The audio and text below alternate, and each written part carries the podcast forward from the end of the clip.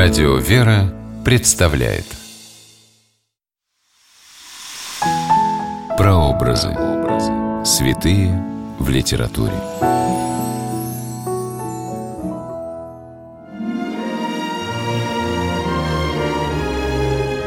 В истории есть немало примеров, когда сын приумножает добрую славу своего отца. Здравствуйте, с вами писатель Ольга Клюкина с программой «Прообразы. Святые в литературе». Сегодня мы говорим о благоверном князе Данииле Московском и романе Дмитрия Балашова «Младший сын». Место действия – Москва. Время действия – XIII век. Святой благоверный князь Даниил Московский был четвертым младшим сыном Александра Невского. Даниилу было всего два года, когда умер его отец. В историческом романе Дмитрия Балашова «Младший сын», где главным героем является Даниил Московский, повествование начинается с детских лет княжича. Во Владимир отправлять мальчика не стали и учили дома в Переяславле, при Никитском монастыре, где Данилка учился чтению, церковному пению, счету и письму.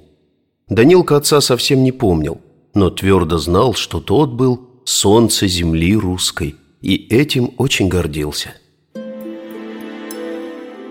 С детских лет в характере Даниила преобладали миролюбие, незлобливость и то, что называют хозяйственной жилкой – Уважая ученость, Данила тянулся и к делам хозяйственным. Ему нравилось бывать в торгу, заходить в лавки, трогать оружие, посуду и ткани. Также внимательно обходил всегда Данила конюшни и мастерские.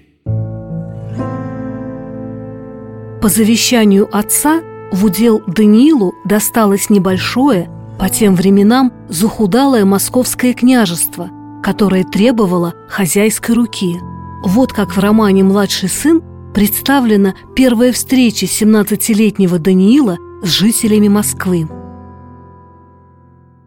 Негустая толпа горожан выстроилась для встречи с хлебом-солью, которые поднес большой сивобородый дед.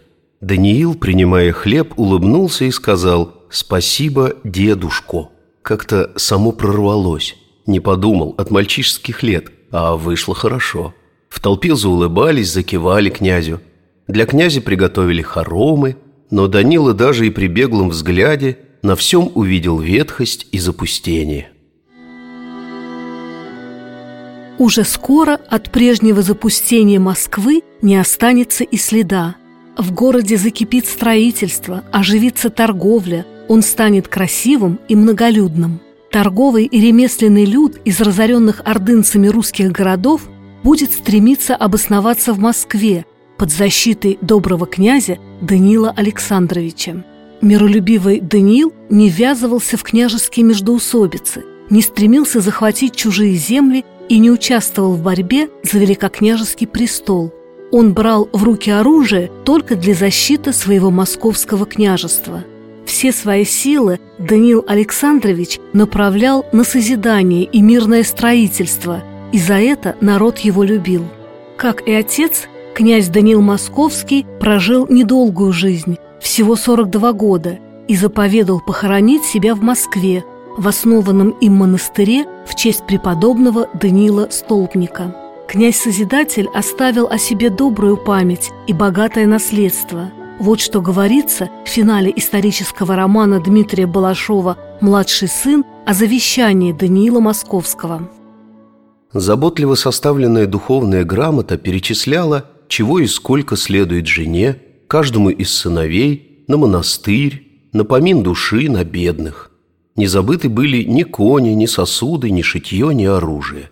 Москву Даниил оставлял детям в нераздельное владение, заклиная их хранить мир и любовь. Благоверный князь Даниил Московский – святой покровитель Москвы. Его мощи и ныне находятся в Свято-Даниловом монастыре в центре столицы.